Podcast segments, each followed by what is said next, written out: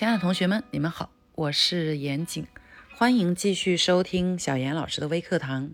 今天开始更新简单粗暴学沟通，高情商社交技巧。这个专辑呢，是我在生活中、学习中啊收获的有价值的一些沟通技巧哈，或者是案例啊、小故事等等，来给大家做的分享哈。呃，之前已经有一百多节小课程，感兴趣的同学呢，可以回听一下。呃，今天第一节更新给大家讲下午读的樊登老师的可复制沟通力里面的案例和他说的一个重要的沟通要素哈。那么先讲讲案例吧。呃，樊登老师说他有一个朋友有一次住酒店，然后这个就是住完了以后离店的时候。嗯，办这个退房手续，然后前台就跟他讲说，啊，先生您稍等一下啊，我们需要检查一下房间，确保房间的物品没有损坏、没有遗失哈，然后才能给你办退房手续。实际上例行检查呢是行规啊，这没什么问题，所以他这个朋友就在那里自然的等待。结果前台呢继续跟他讲说，前几天我们有位顾客。这个房间的水壶坏了，然后再早一段时间，我们还有顾客把房间的毛巾也带走了，啊，等等。然后老师的这位朋友呢就很不爽，觉得哪有你这样说话的？你就是在塑造说这个酒店的顾客素质都很差，简直就是对我人格的一种诋毁啊！所以从此他这个朋友再也不去住这个酒店了。后来又一次到这个城市出差。然后住了另外一个酒店，同样是退房的时候，前台跟他讲要检查，但是他们的话术是这样说的：说，请您稍等一下，我们需要检查一下房间啊，看看你有没有物品的遗失啊，确保你没有物品的遗失，然后我们再给您办这个退房手续吧。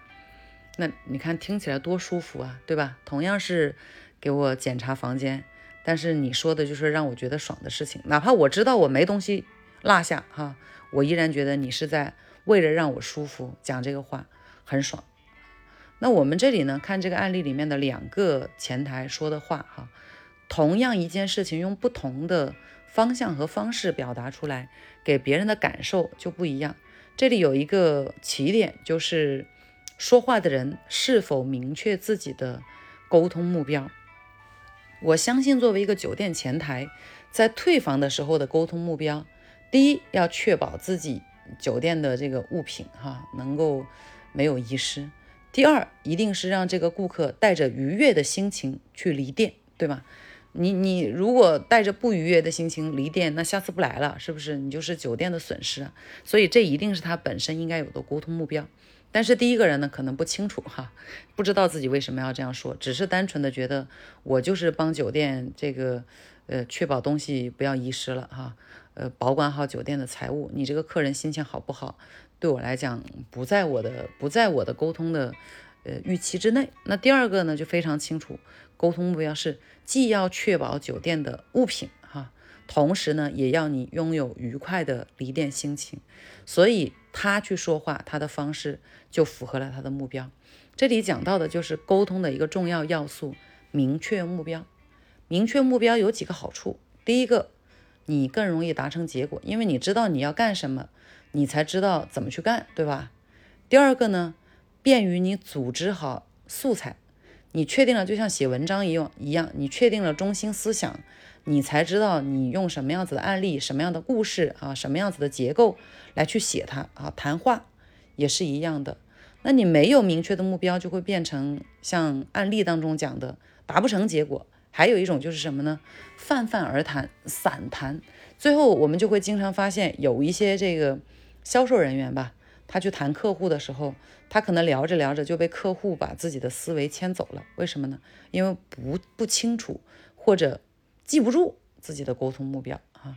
那嗯，如果不清楚或记不住自己的沟通目标呢？当然，第一个是你没有办法达成你的结果嘛。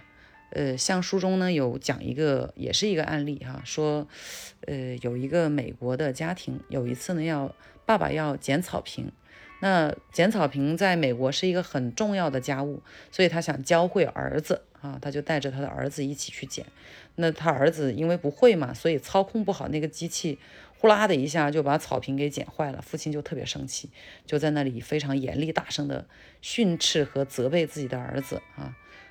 他不就是忘记了自己的目标吗？然后妈妈赶紧跑出来说：“你怎么回事？我们要培育的是孩子，而不是这块草坪。”哈，你妈妈就清楚他的这个事情的目标以及沟通的目标。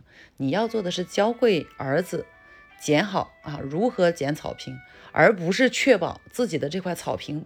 剪出好的状态，如果是确保剪好草坪的话，你不如自己去哈，你也不用教孩子，因为嗯，一个新的技能在掌握的过程当中，它是一定会有一个嗯出现错误的过程哈，所以明确目标啊，希望大家日后在沟通的过程当中，都把这么一个要点要素呢，尽可能的植入到大脑当中，好吗？OK，今天的分享呢就是这些。呃，喜欢这个内容呢，可以来加我的个人微信二七八八二七九八幺幺啊。那么下期节目再见啦。